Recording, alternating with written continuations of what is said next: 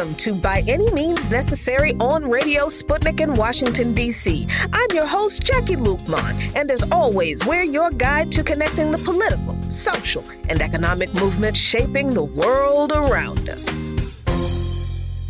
And today we're talking about elections in Georgia, getting an update on that. We're also talking about the ongoing impact of inflation on Americans and the global efforts in the fight for reparations. And later on in our show, starting at 3:20 p.m. Eastern Time, we'll be opening the phone lines to you. But before we can move on, there were primary races last night, and normally I wouldn't pay too much attention to them, but two of them were actually pretty interesting. New Hampshire State Senate President Chuck Morse conceded the Republican Senate primary Wednesday morning to Don Bolduc, a retired Army brigadier general and election denier who has embraced former President Donald Trump's approach to politics, which is a letdown for the GOP establishment in the race to take on Democratic Senator Maggie Hassan. Now, this race is actually pretty funny to me because Bolduc has said he, quote, concurred with Trump's assessment about the 2020 election. That is Trump, Trump's lie that President Joe Biden's victory came as a result of widespread fraud. He said, quote, I signed a letter with a 120 generals and admirals saying that Trump won the election, and damn it, I stand by that letter, Bolduc said in an August primary debate. But if the 2020 election was a fraud, then how do we know that he really won the Republican primary? How can he be sure? Bolduc has also called uh, John Sununu, the Republican governor whom national figures had attempted to recruit into the race, he called him a Chinese communist sympathizer. Sununu had repeatedly lambasted Bolduc and penned an op ed in the New Hampshire Union Leader urging voters to back Morse, but that didn't work because Sununu is establishment Republican, Bolduc is Trump Republican. Bolduc has also said he would repeal the 17th Amendment to the U.S. Constitution, which requires states to directly elect their senators and raise the prospect of abolishing the FBI. Don't believe that for one second. Those people need the FBI to come after us. They're not abolishing a cop shop of any kind. And in another race, the Trumpublicans now have their own identity candidate now that 25 year old political newcomer Karoline Leavitt, a former Trump aide who more closely mimicked the brand of politics that defined Trump's orbit of political acolytes, defeated Matt Mowers, who was another Trump administration official, but one who was more cautious on issues like the lie that the 2020 election was stolen from Trump. The difference between the two was easy to see in their responses to these key issues like elections, where Mowers said he had confidence in New Hampshire elections, but Leavitt said that she believed the 2020 election was undoubtedly stolen from President Trump. But again, I have to ask if she believes the election was stolen from Trump, how can she know for certain the primary election she won was really won by her? And I don't think these people are thinking at all. Mowers suggested hearings to determine whether President Joe Biden should be impeached. Leavitt unequivocally said the president should be impeached. And on the issue of the new coronavirus vaccines, Mowers said he supports the science. Leavitt said it was none of your business. Mowers' seeming common sense wasn't appealing to Trumpublicans, who aren't big on common sense or logic or reason. So the Trumpublicans now have their own Gen Z candidate in Karoline Leavitt. I'm still feeling doomsday for Democrats in the coming midterms because these primary races have shown that even with lots of establishment Republican money and power backing non Trump candidates, too often the Trump aligned candidates win, despite the lack of logic of their arguments, despite the insincerity of their demands to abolish a police agency, they ain't never to do that. Trump's supporters still want candidates who are like him. And that's what I think is to replace a bunch of Democrats and probably a few Republicans in the midterms. And I was wrong yesterday when I said that nobody is showing up at the public events marking Queen Elizabeth's passing in protest. Oh, yes, they are. They're just being violently arrested by the cops. A young man who shouted at Prince Andrew saying that he's a sick old man, because he is, he's pedophile, and some other hard truths as the formal procession wound its way through Edinburgh, Scotland, was yanked out of the crowd and arrested. Another protester was arrested for holding an anti monarchy sign, literally just standing there holding a sign before Charles's accession proclamation, also in Edinburgh. Others have been arrested protesting the monarchy in general during the Queen's funeral events, including a 74 year old man who was arrested and charged with breaching the peace. A fourth person, who identified himself online as Simon Hill, was arrested in Oxford, England during the local county's proclamation of the new king on suspicion of behavior that could cause harassment or distress, but he was later released before being booked at the police station. Hill said on social media that he had only vocally objected to Charles becoming king, and that police told him he had been arrested under a new policing law that took effect in the UK earlier this year that allows law enforcement to put more restrictions on protests. A new policing law that was put in place by Boris Johnson, that was not opposed by the Queen or any of the royals and certainly won't be opposed by the now King, Charles. Meet the new boss, same as the old boss. But I do hope the protests and the truth telling about the monarchy continues until it is no more. And those are today's talking points, and you are listening to By Any Means Necessary on Radio Sputnik in Washington, D.C. I'm your host, Jacquie Luqman, and as always, we're your guide to connecting the political, social, and economic movements shaping the world around us. By any means necessary. And we're going to keep the movement moving on, as they say. We're now happy to be joined by Greg Palast, author of several New York Times bestsellers, including The Best Democracy Money Can Buy, also an investigative reporter whose work you can find at gregpalast.com. Greg, thanks so much for joining us. Uh, always happy to be with you.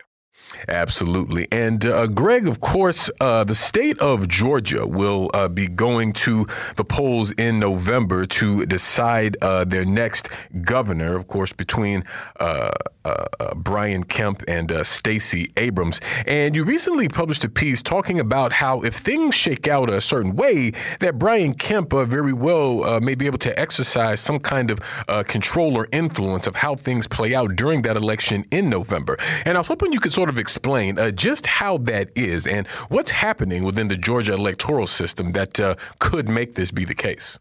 Yes, and I, I want to add it's doubly important because also uh, Senator Warnock, that is uh, Reverend Raphael Warnock, used to be the pastor at the Ebenezer Baptist Church took Martin Luther King's place. He's running for election as U.S. Senator. He won the special election last year, but he has to run again this year. So control of the U.S. Senate's on the line. Now, look, as a reporter, I, you know, Greg Palast ain't going to tell you how you should vote.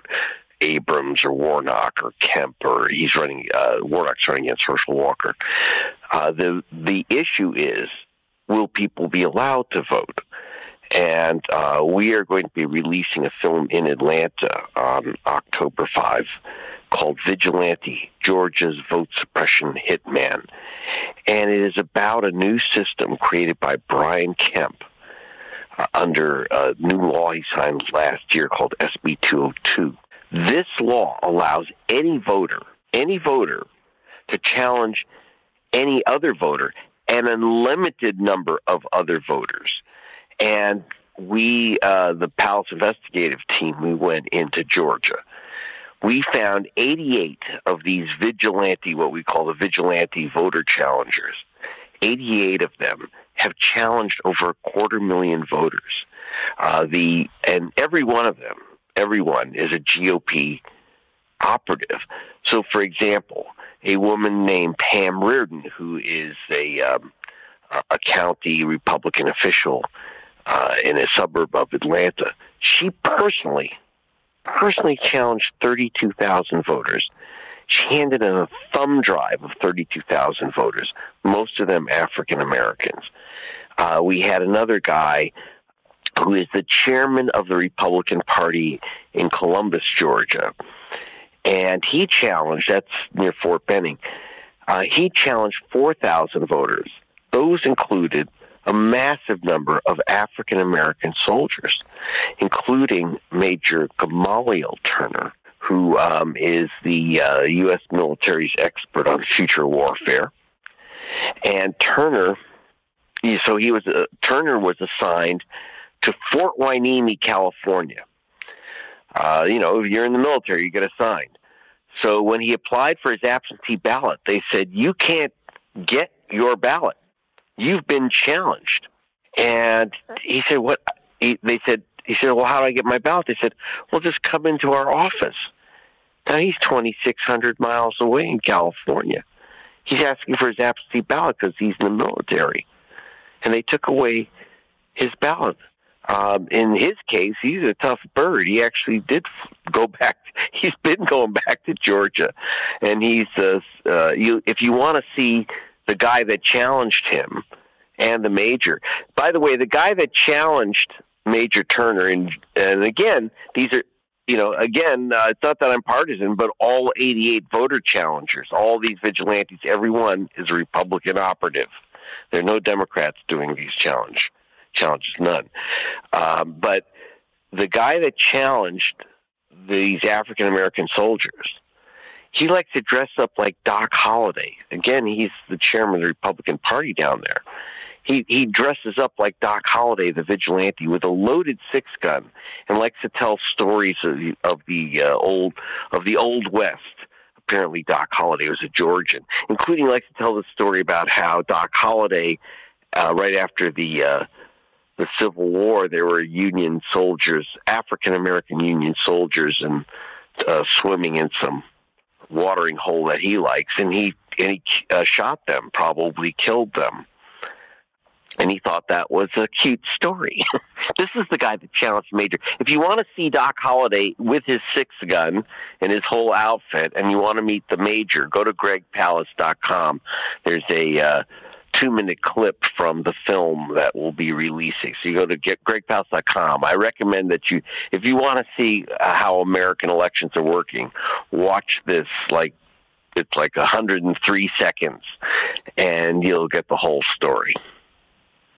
Yeah, definitely. And I mean, how do you sort of see this? Because this feels like um, kind of a continuation of issues that we've been seeing in states like Georgia and really all around the country. Just this um, th- this attempt to just keep people from voting, which is always uh, sort of wild, considering that the act of voting is so um, valorized uh, here in the United States. But as we see, it's not just anyone who's typically kept from voting. It's generally uh, black people and immigrants, uh, people of color, uh, poor and working people. It feels feels like you know uh, so many barriers are are put up for these groups specifically uh, to have access to the the ballot. And I'm just wondering, Greg, how do you sort of see that sort of broad trend factoring into what we're seeing in Georgia right now? Well, um, yeah, I mean, you can't get away from the fact that what we politely call vote suppression is basically screwing black people out of their vote. Now, in Georgia, they've kind of widened the attack to um, young people. And by the way, they're they've really gone after. And when I say they, Brian Kemp, who's the governor, and before that he was in charge of the voting as Secretary of State. He went viciously after Asian American voters as well. There was a group, and you'll see in our film uh, again, which is coming out October 5 in, in Atlanta, uh, which the release, by the way, sponsored by the NAACP of Georgia and Black Voters Matter Fund. And it's not a question of partisanship, but uh, race is, is at the center of it because they look at, at the black community, young people, as vulnerable voters uh, who could easily be targeted. And it's an old trope. You know, a hundred years ago in, in 1915, a film was released. It was the, the biggest film ever, most you know impressive film ever made called Birth of a Nation. It was shown at the White House and in that nation, which in that film, which is basically a Ku Klux Klan propaganda film, You, they show a white actor in blackface sneaking a second ballot into a ballot box, and that convinced Americans from there. The the the Ku Klux Klan's claim that there's massive voter fraud. Now, of course, when Trump and Brian Kemp, the governor of Georgia, talk about voter fraud, they don't say, "Oh, this is." They they don't say, "Oh, the Klan was right." they, you know, uh, they just claim voter fraud. There is the the fraud is on the voters. You know that Brian Kemp has has actually removed a half a million people from the voter rolls.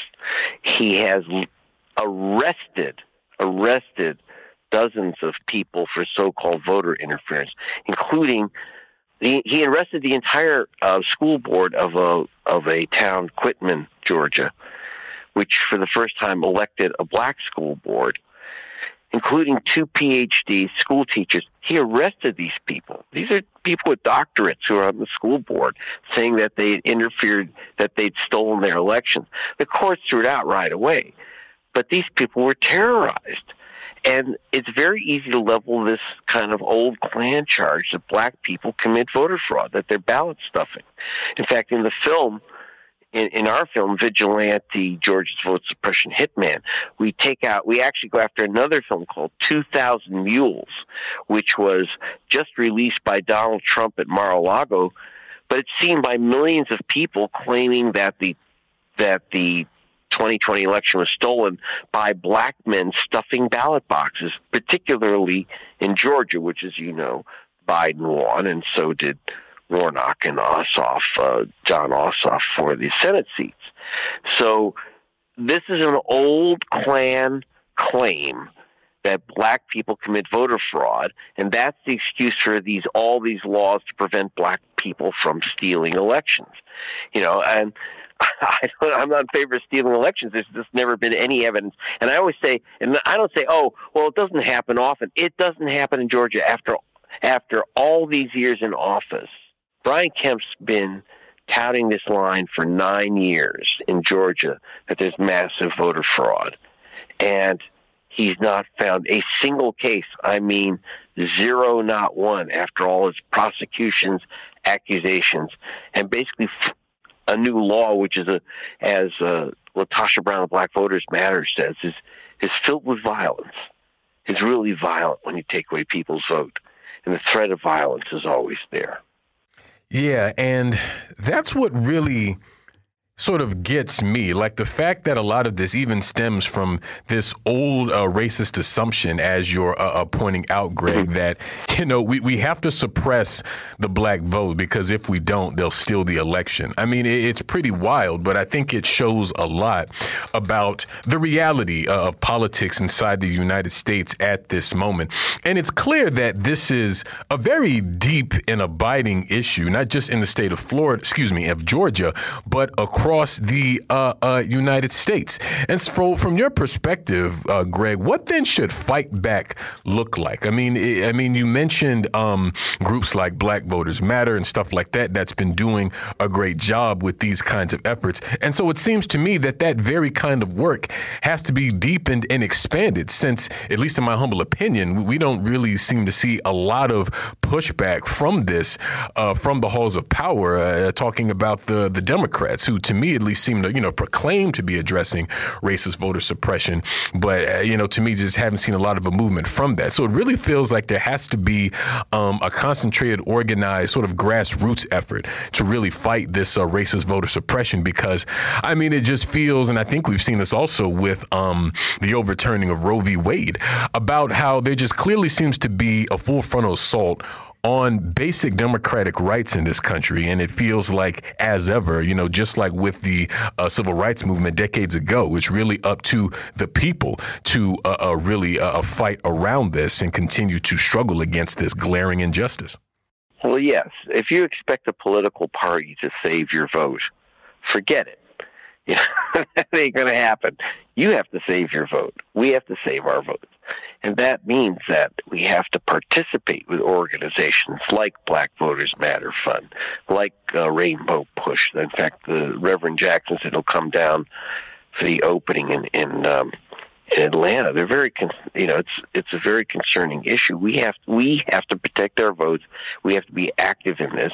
One thing we have to do, and and one thing, anyone listening, please, I always say this because throughout these states, we're seeing massive purges of the voter rolls.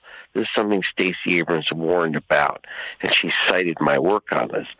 Uh, you have in Florida, in Texas, Arizona, Pennsylvania, Wisconsin, Michigan if you're in those states especially, please check your registration 60 days before the election. I mean it. I don't care if you've been voting in the same place for 20 years.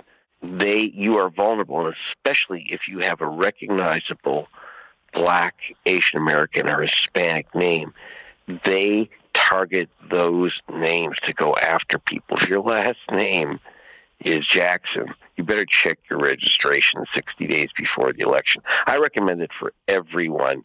Uh, there's, and that's one thing you could do. The second thing is go to gregpalast.com, see this film, pass it around. I mean, there's no question that we have been able to defeat other vote suppression tactics by exposing them. Because the weird thing is that most Americans, no matter what their bias is, whether they're even the worst racists. Well, they all believe, Americans do believe that everyone should have the right to vote. So they've been brainwashed, a lot of people on, uh, who say, but we have to prevent voter fraud. It's a, it's a con, it's something that doesn't exist. But what we have to do is make sure that we expose these tricks. And one of the problems we've had is that a lot of Democrats, even certainly a lot of media, have been praising Brian Kemp of Georgia and his Secretary of State, someone who have used the most vicious racist vote suppression tactics I've ever encountered. And they're praising these people because they got in a fight with Donald Trump over overturning the, the last election. I can tell you this right now. The state of Georgia the GOP did try to overturn the election. They did everything they could. But, you know, at a certain point, those to take the last 12,000 votes away from Biden would have required committing in your face felony crimes. And these guys are, are, are vicious vote suppressors. They, they, they take away people's votes like, like uh, these black soldiers but they're not going to risk jail time for Donald Trump. That doesn't make them heroes. So we have to be very careful that we don't fall for the con that Brian Kemp and his and his crew are somehow uh, terrific people because they because they got in the fight with Donald Trump. That's our latest latest problem in the fight in Georgia on vote suppression. But look, the, the black community is not fooled. That's why they're sponsoring the release of this film because they there's no con. They understand what these guys are up to, and it's about taking away the vote of a community they think is vulnerable. Well, it ain't that vulnerable, and they're going to find out as they got shocked in 2020 with the election of Biden and then a, a black and a Jewish senator from Georgia, two progressive not just Democrats, but progressive Democrats. And they want to shout against the changing of, of the demographic tide. So protect your own vote, stay aware, join an active organization. Voting is a voting is a contact sport. It requires it's a lot of work and a lot you know, that we have to put into this. And go to gregpalast.com, take a look at this clip, and then when the film comes out, make sure that you get a get a hold of it to see what's really going on in Georgia and America.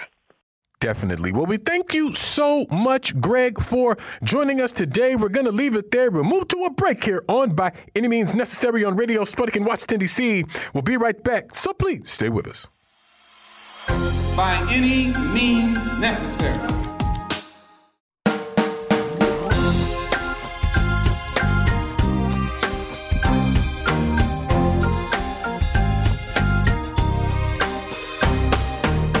Welcome back to By Any Means Necessary on Radio Sputnik in Washington, D.C. I'm your host, Jacquie Luqman.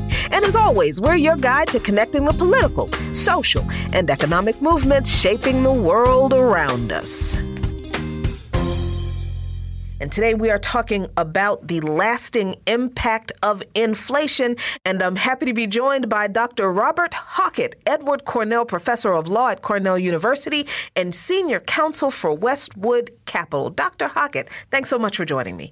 Hey, Jacquie, really great to be with you again. I'm really glad you are here to talk about this because I don't know why people thought that inflation was just going to go away and disappear, but it seems like some economists and maybe the government are surprised that the latest Bureau of Labor Statistics data, uh, which releases its monthly consumer price index, showed that overall consumer prices were up 8.3% in August compared to uh, the same time last year, higher than the analysts expected.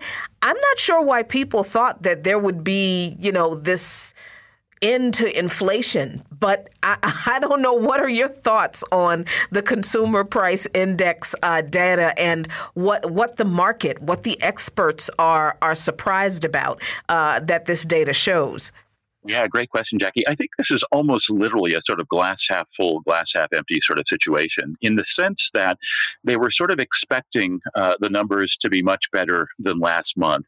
And they were expecting them to be better than last month by about 0.6%. Instead, they were better by 0.3%. In other words, they were expecting the rate to have dropped down to about 8, and instead it dropped down from 8.6 to 8.3. So it's still kind of good news. It's just not as good news as they were expecting. As for why they were expecting such good news, which more directly gets to your query, I think it, it's a number of things, right? First of all, they've seen the markets reacting to the recent rate hikes that the Fed has um, enacted. Um, and they've also, of course, seen the markets reacting to the promise made by Chairman Powell uh, to keep raising those rates, excuse me, until inflation is under wraps.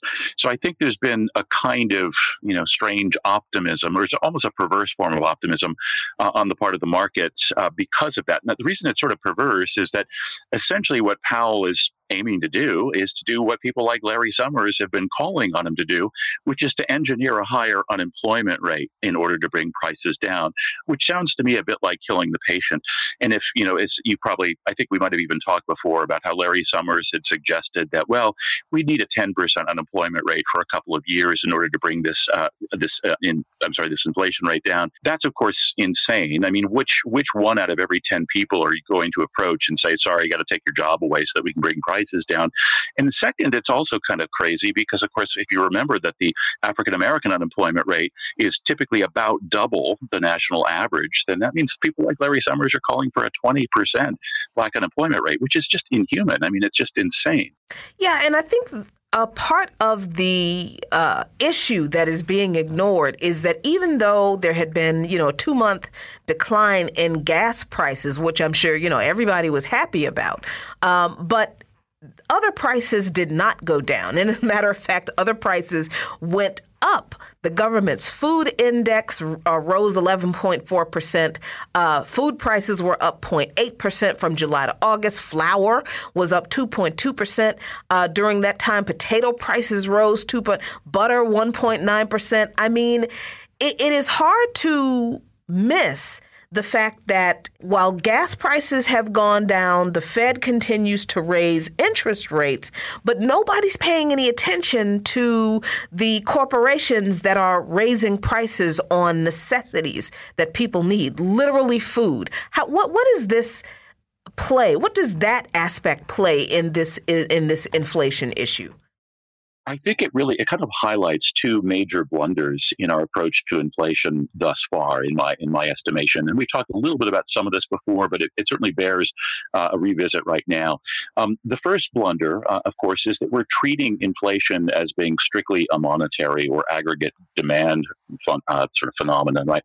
Um, but in fact, inflation is always uh, a relational phenomenon. Inflation is a relation, I always say. It's a relation between goods and services, supplies on the one one hand and money supplies on the other hand, to put the point kind of roughly. Uh, that means you can work from you know either side or both sides of the equation. Uh, and it seems to me that the sensible thing to be doing would be to be you know working double time on the supply side of the equation, on the goods and services side, basically ramping up production like nobody's business, reshoring productive jobs of the kind that we spent decades outsourcing elsewhere, so that we can actually produce enough to absorb all of that money. That's the first blunder. Uh, happily, it's beginning to turn around a little bit. We're seeing some move toward increasing productive capacity, thanks to, um, you know, no thanks to Joe Manchin really, but thanks to at least some of the Dems in Congress and the president. Uh, the other blunder, of course, is they treat wages as the sole determinant of prices, but that rather conveniently ignores the role that profits play as an even more important component of prices. And nobody's talking about taking those profits away from the what one or two percent of Americans who own all of these companies. They just look at the wage earners instead, which is insane. First of all, because wage growth is not keeping up with inflation growth, which already tells you it's a pretty good clue that wage growth is not really the source here. It's just trying to keep up. And secondly, it's kind of crazy because we have all sorts of evidence um, that firms are price gouging. First of all, of course, there's the record profits that they're earning, which again are literally record profits.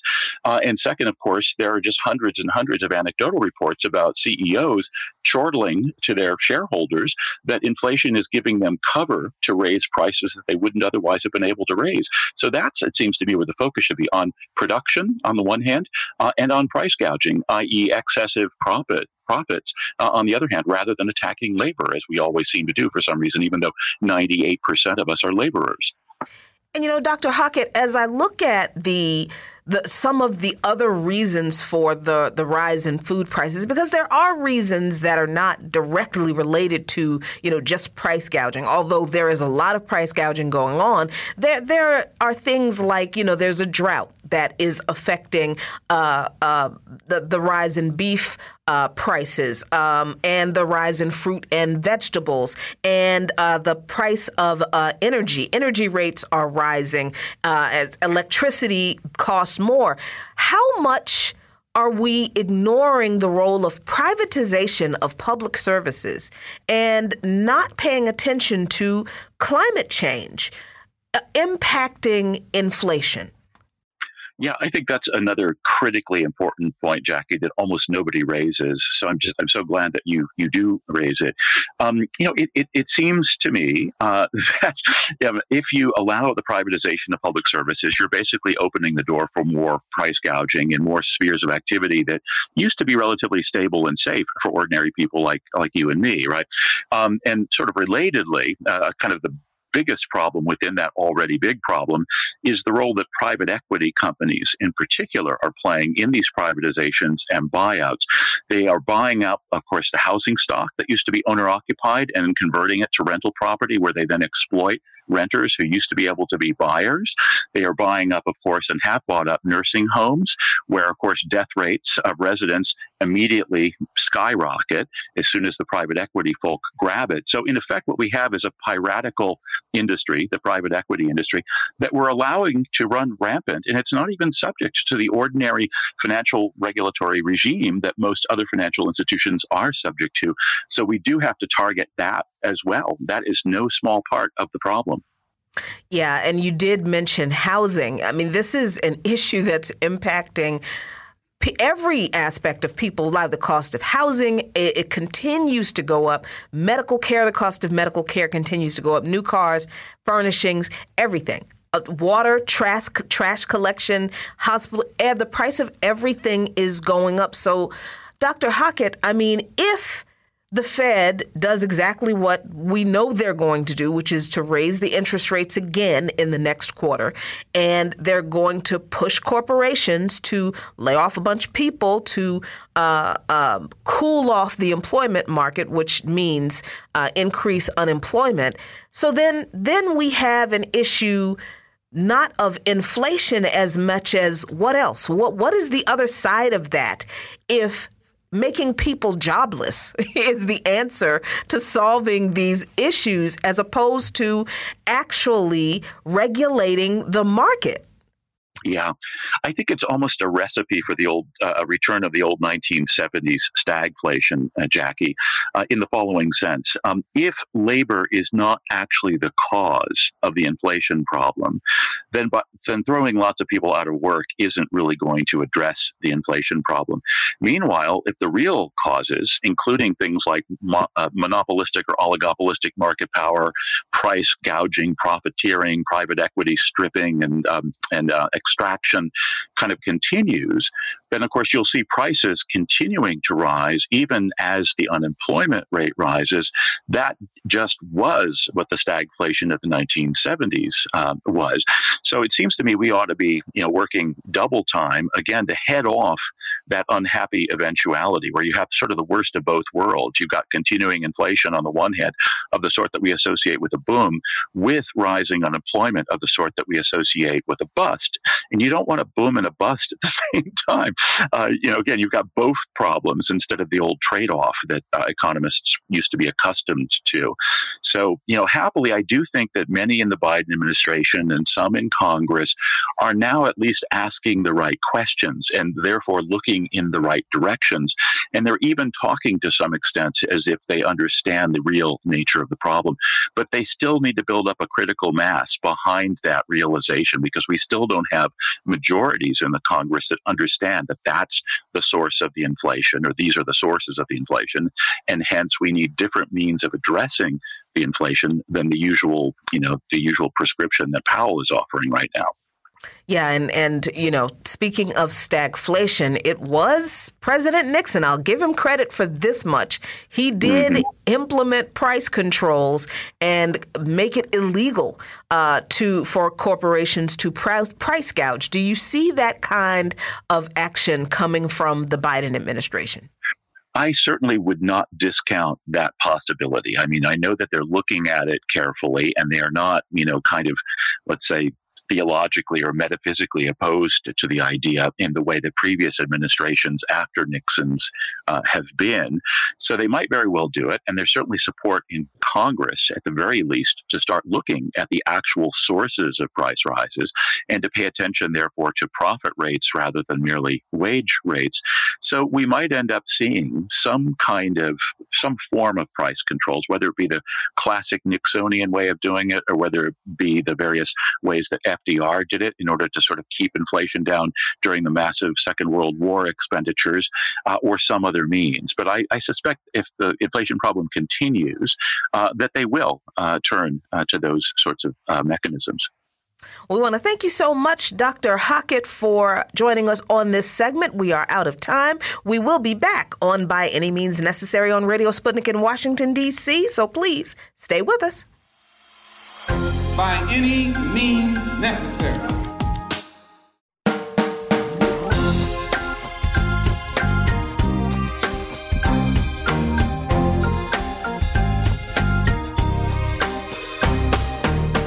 Welcome back to By Any Means Necessary on Radio Sputnik in Washington, D.C. I'm your host, Jacquie Luqman. And as always, we're your guide to connecting the political, social, and economic movements shaping the world around us.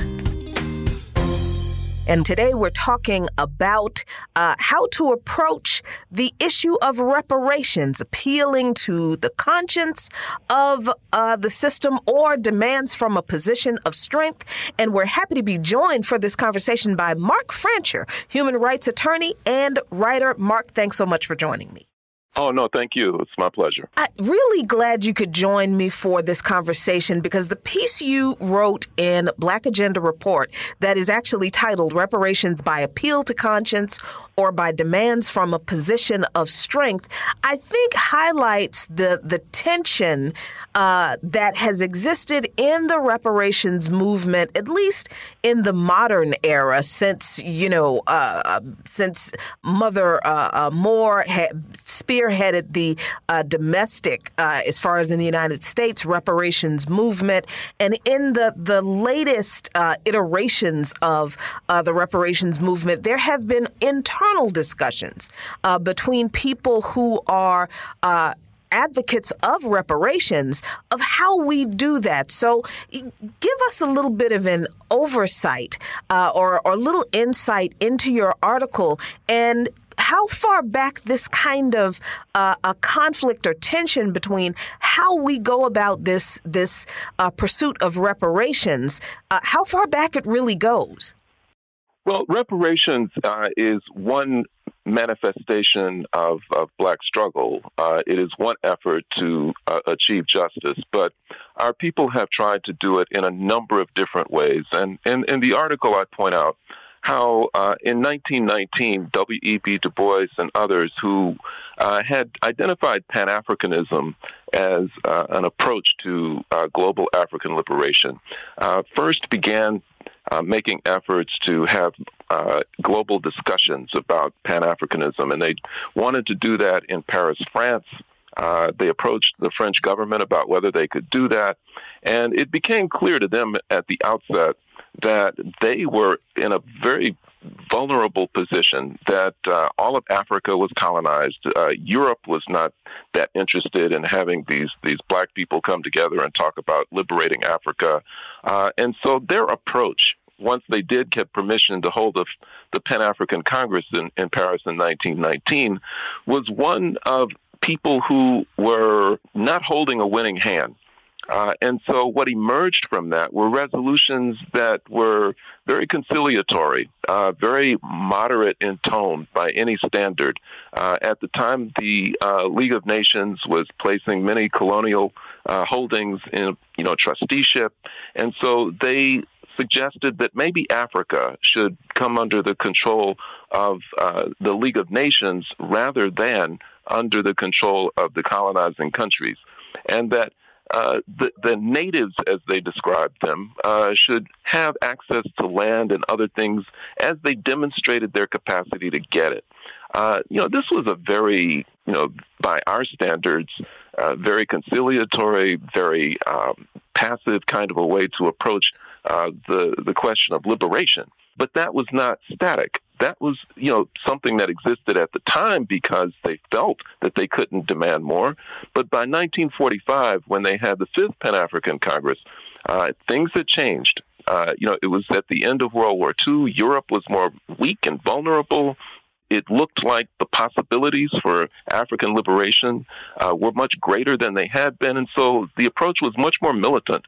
They knew that the Western powers were on the ropes. Uh, they knew that the time was ripe for struggle. And so they came out swinging. Uh, their resolutions, you know, included attacks on capitalist, the capitalist system. Uh, it was demanding basically liberation and independence now. Uh, and it even threatened uh, armed struggle uh, saying that if you don't give it to us, we're going to take it by force, and we don't care if it blows up the world in the process. Uh, so you, you see this continuing phenomenon uh, as the years go by. Uh, when the civil rights movement first begins, uh, there's a belief, you know, this is this is the Jim Crow South, uh, where black people are locked down uh, they don't have much opportunity to do very much. At least they don't perceive that they do. They don't look like they have that much leverage, that they have that much strength. Uh, and so, and and there's also sort of a naive belief that if they appeal to the conscience of the white power structure, uh, that they will see the error of their ways and that they will include black people in the American dream and make it possible for them to become part of the mainstream. So the approach is one where we're asking for your, your benevolence, we're asking for your understanding, we're asking for you to do what the right thing, uh, and we're showing you the error of your ways. Uh, and when that became clear, when it became clear later that uh, that was not going to resonate with the white power structure, then you see the emergence of the black power movement, which is we're going to take power by any means necessary. We're going to be as militant as we have to be. Uh, so this is a recurring thing where you have uh, perceptions that we can only ask for so much and we can only ask for it in a certain way versus more militant approaches that follow uh, the consolidation of whatever strength uh, that is available uh, and use of it as leverage to threaten and to act if necessary to actually take uh, what is being demanded. And so we see that now with reparations. Uh, you know, for some time, uh, the perception has been that if if the United States in particular is going to grant reparations, uh, then that's something that they're going to have to make the decision about. That the most that we can do is to make the case for reparations, that we can explain why it's necessary, why it's just, why it's appropriate. Uh, and, you know, if they won't listen to it informally and in political fora, then we can file lawsuits and try and persuade the courts. I mean, it is, uh, you know, arguing for this from a position of being dominated that, you know, we don't have the power and we're asking you to give it up. We're asking you to do justice and to do right by us. And uh, so there had, there was a recent conference in Accra, Ghana, mm-hmm. uh, on the issue of reparations, uh, where you see some of those same kinds of themes emerging. Uh, you know, coming out of that were you know very strong uh, articulations of the African condition globally you know, the fact that uh, colonialism, apartheid, capitalism, all these things had done terrible things to the African world, and that the only just and right thing would be for reparations to be paid to African people globally. Um, but then you get to what they're suggesting as approaches, and one of them includes uh, asking for foundations and nonprofits to get on board with this you know, asking for meetings uh, with major corporations and Western governments and things like that to try and persuade them. And so again, you see this this suggestion that we don't have the power to force this issue, so we're going to have to ask for participation and cooperation from uh, these forces that do have the power and hope that they give us what we want. And it raises the question of whether that's effective, whether there's any you know, whether that's even appropriate for us given our circumstances, you know, and the length of time that we've been oppressed uh, and the justice that we deserve, um, and whether there are other ways of doing this, uh, whether it is possible for us to consolidate, organize uh, our strength as African people uh, in such a way that we're able to approach them from a position of strength and to say, look, we're giving you a chance to do this voluntarily. But if you don't do it voluntarily, we're going to take it. And that's the question. How do we get to that point? Uh, and and you know, I guess the larger question is for whether we want to be in that position. Mm. I think that the broad masses of African people are probably at that point. Yeah, and, and I think what you brought up and what you raise in your uh, article about the nonprofit industrial complex and uh, that entity being a, a, part of a potential rep- reparation solution is really, I mean, that that's like a, a, a loaded kind of uh, that that's a trap, right? Because we know that capital uh, capitalism has basically captured the nonprofit industrial complex where it is uh, a, a, capitalist uh, institution now. Uh, so there, there there are raising there are questions raised when we're talking about we want uh, you know funds from uh, uh, these NGOs or we want NGOs to be uh, um, uh, established. Who's controlling? Those NGOs and and ultimately that means who controls us. So I'm wondering if you can go into a little bit more about why that particular issue, the NGOs and the nonprofit industrial complex, uh, uh, as a as a reparation solution, is is so so messy. Yeah, you know, we we don't have long memories, uh, but we, we now take for granted that all of this vast network of, of nonprofits and social uh, service organizations and agencies and all of these things, that they were always around, that these 501c3s were always here. Uh, and that's not true. Uh, before the 1960s, uh, there was not much of that around. And it was the Black Panther Party uh, that really uh, developed the prototype uh, for the modern nonprofit social service agency. They set up all kinds of community service programs, everything from feeding breakfast to children to tutorial programs, ambulance services, sickle cell screening, uh, you know, all kinds of different, a whole range of, of social service agencies uh, that endeared them uh, to the black community and built strong bonds between the Panther Party and the community. And the capitalists took note of that uh, they knew that that's what made them so dangerous in terms of their connection, and they hijacked the whole concept. Uh, so that by establishing uh, foundations and philanthropic organizations and entities that fund 501c3 organizations and social service organizations and agencies and even advocacy groups, uh, they hold within their hands the capacity uh, to not just redirect, but to kill uh, grassroots honest movements.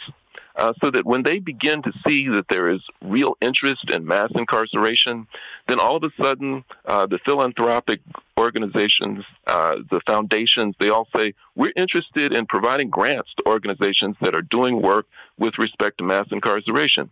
So these little organizations all uh, come together, they submit their applications, and they get grants. And once they get the grants, uh, then there are limitations and restrictions placed on how they can use the money.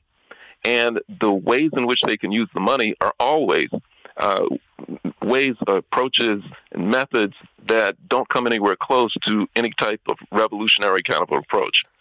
And if, for whatever reason, there is momentum that's built as a result of the funding that they do get, and a movement does emerge, which looks like it's going to make real inroads, it's going to make real progress uh, with respect to that issue, then they kill the they kill the movement by saying, well, we're not interested in funding mass incarceration anymore.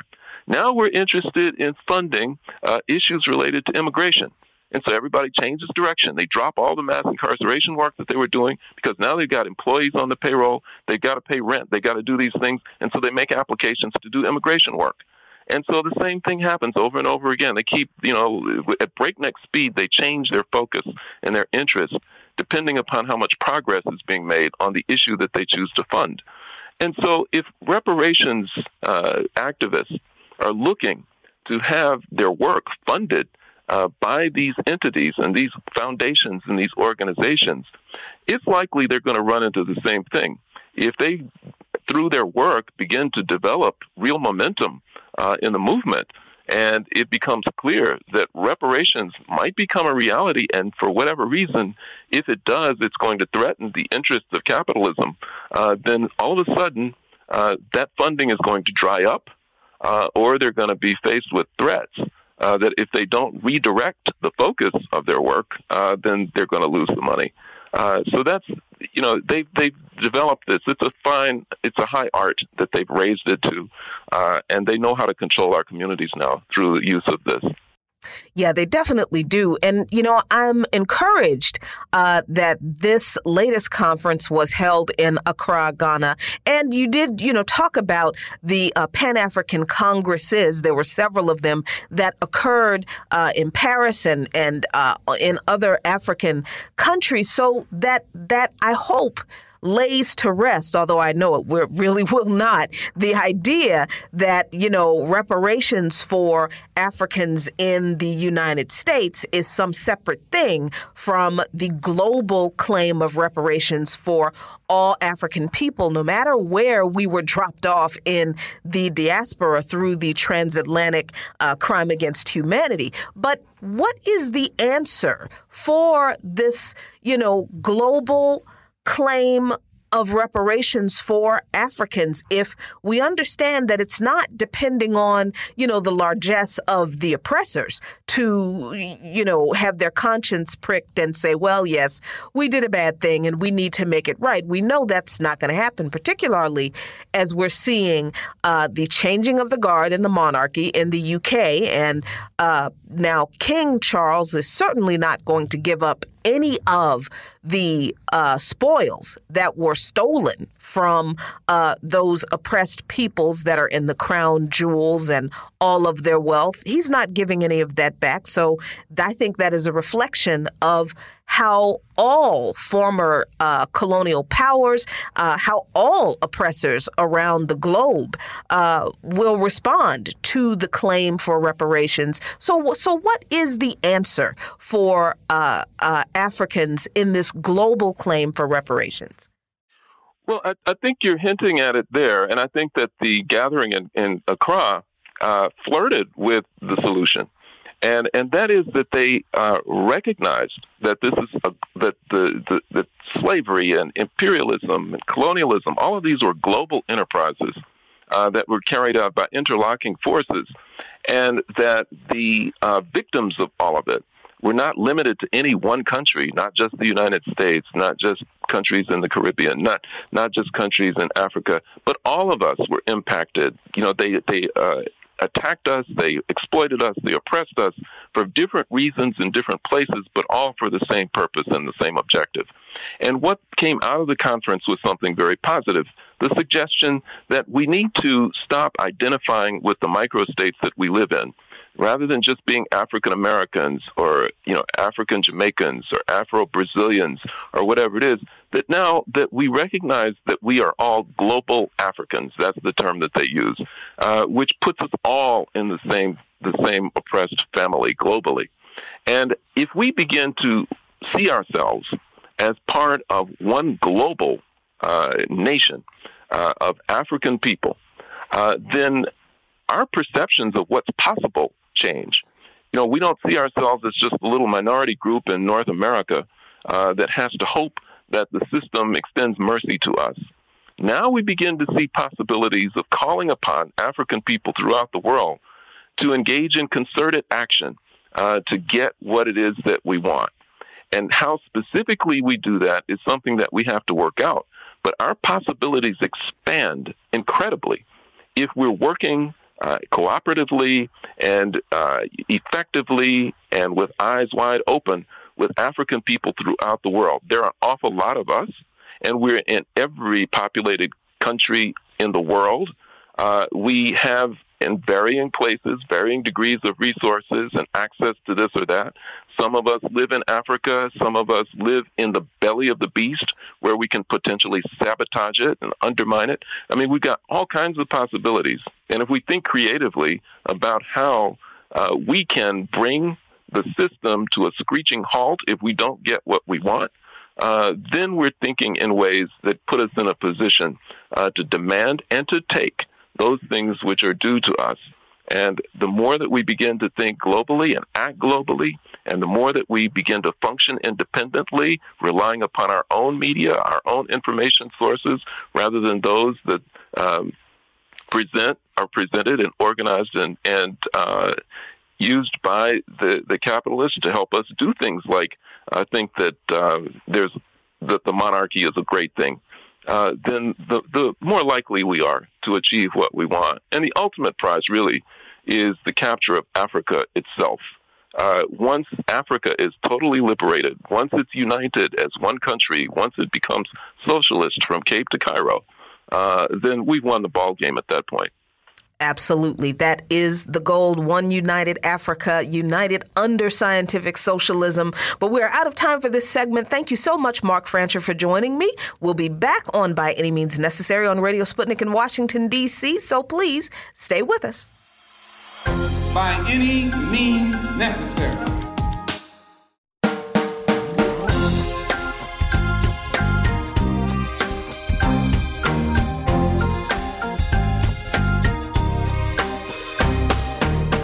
Welcome back to By Any Means Necessary on Radio Sputnik in Washington, D.C. I'm your host, Jacquie Luqman. And as always, we're your guide to connecting the political, social, and economic movements shaping the world around us. Oh, yes, it is I, my friends, Jacquie Luqman. I am sitting in for our captain, Sean Blackmon, who is uh, taking a well deserved vacation. It is I don't know what today is. There's so much going on with me. I don't know what today is. I think it's probably September 14th. I think I'm close. And in 20 minutes, I will be happy to take your calls to uh, ask me anything about anything you've heard on the show, anything at all that's going on in the world. I am happy to hear from you, but that is not the only way you can reach out and touch us here at By Any Means Necessary, because all our allies, accomplices, and comrades, that's y'all, can reach out and touch us here at the show by any means necessary in Washington, D.C. by calling us at 202 521 1320. That's 202 521 1320 at 3:20 p.m. Eastern Time. And you can also listen to our shows at SputnikNews.com slash radio. Click on the plus sign and type in by any means necessary. You can also hear us on Sputnik.mave. That's M-A-V-E dot digital and you can listen live on your radio dial at 105.5 FM and 1390 AM in the Washington, D.C. area from 2 to 4 p.m. Eastern Time each weekday. And we're streaming live for your viewing pleasure on Rumble right now. That's rumble.com slash C slash BAM necessary.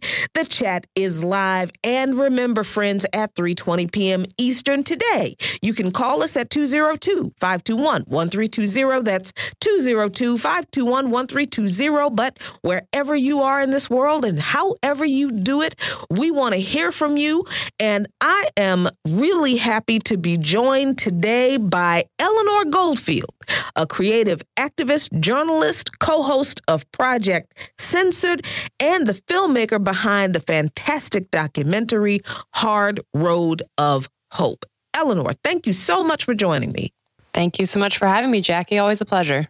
Absolutely a pleasure to have you on again, especially since I don't even know where to start. I think I think I want to start with this this story that I just seemed to have come out of nowhere, but it really is or has been a fight that uh, indigenous people in the O'odham tribe uh, have been fighting against the Department of Homeland Security and the Customs and Border Patrol against finishing what DHS uh, and CPB uh, or CBP calls their virtual wall. What in the world is going on with this virtual wall? What is it? And why is this such a big deal and have such an impact on this uh, community of indigenous people? Yeah, Jacquie. I mean, it it feels. I mean, I get if it it just even feels like saying something Orwellian is Orwellian these days becomes a cliche of a cliche because I feel like everything's just Orwellian, but it really truly is, and it reminds me a little bit of the panopticon, uh, the idea that everyone is being surveilled at all times, regardless of whether they're in a cell or not, uh, and this is really what that system is, and it comes from the specialists. Uh, you know the the the, the overseers of the largest uh, open air prison in the world, Israel, uh, Elbit Systems, which is an, an Israeli company, created something called an IFT, an integrated fixed tower, and basically what this is is it's a surveillance system. And there are a series of towers that are equipped with night vision, thermal cameras, ground sweeping radar systems, and feeds this information to monitors in control centers located along the US Mexico border and also increasingly on agents' individual cell phones. Uh, and they're also supported by drone surveillance.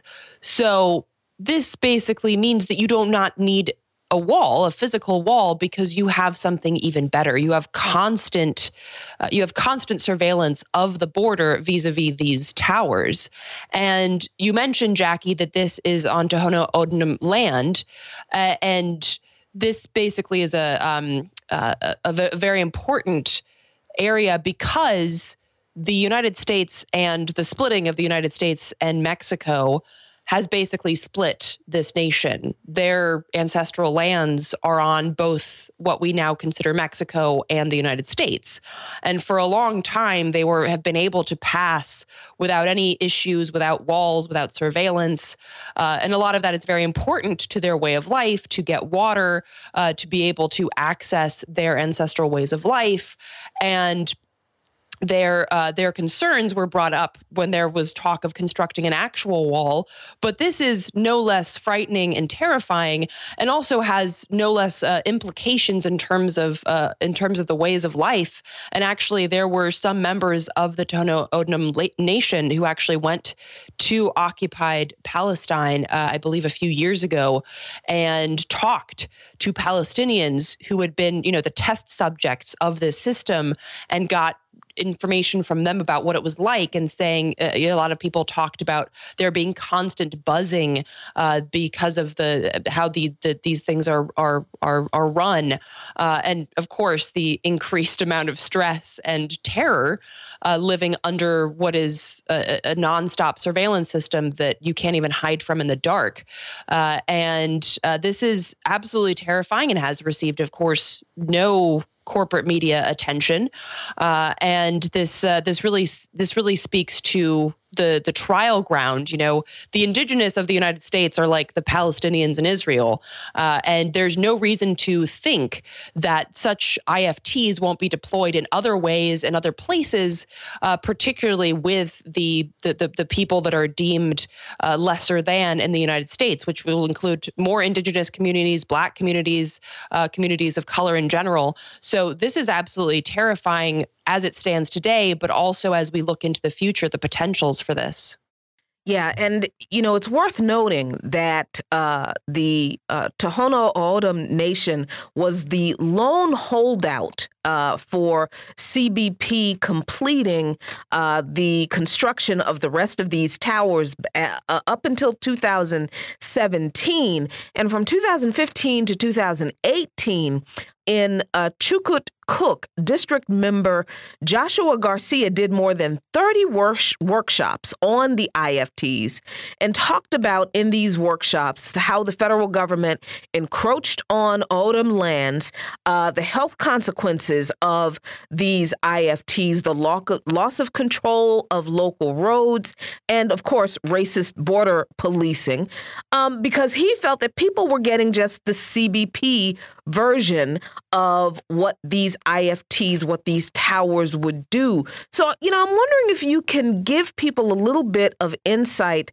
uh, Eleanor, into the kinds of things that Joshua Garcia was raised, the kinds of things that uh, that are impacts on the health of an already marginalized community in, in every way, including health in this country. Uh, the the loss of tribal sovereignty, the loss of their land. I mean, what does this really mean in concrete terms for the people of uh, this uh, community?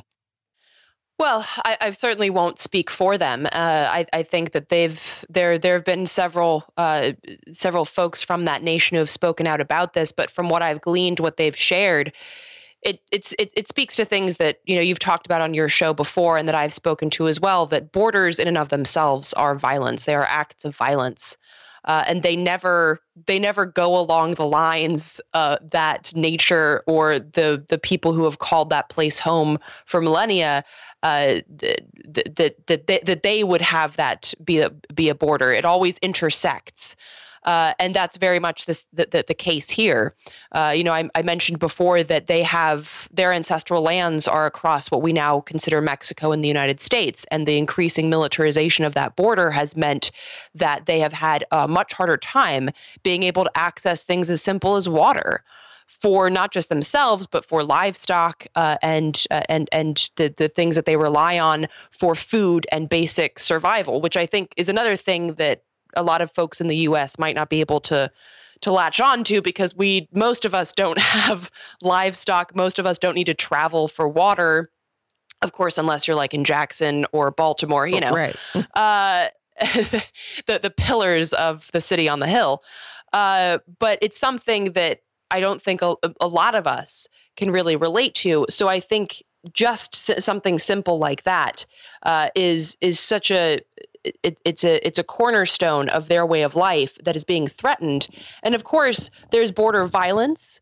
Uh, there is uh, because the CBP and you know what I would call today's American Gestapo are constantly in that area, uh, and of course as we know, the more uh, law enforcement that you have in an area, the less safe it is.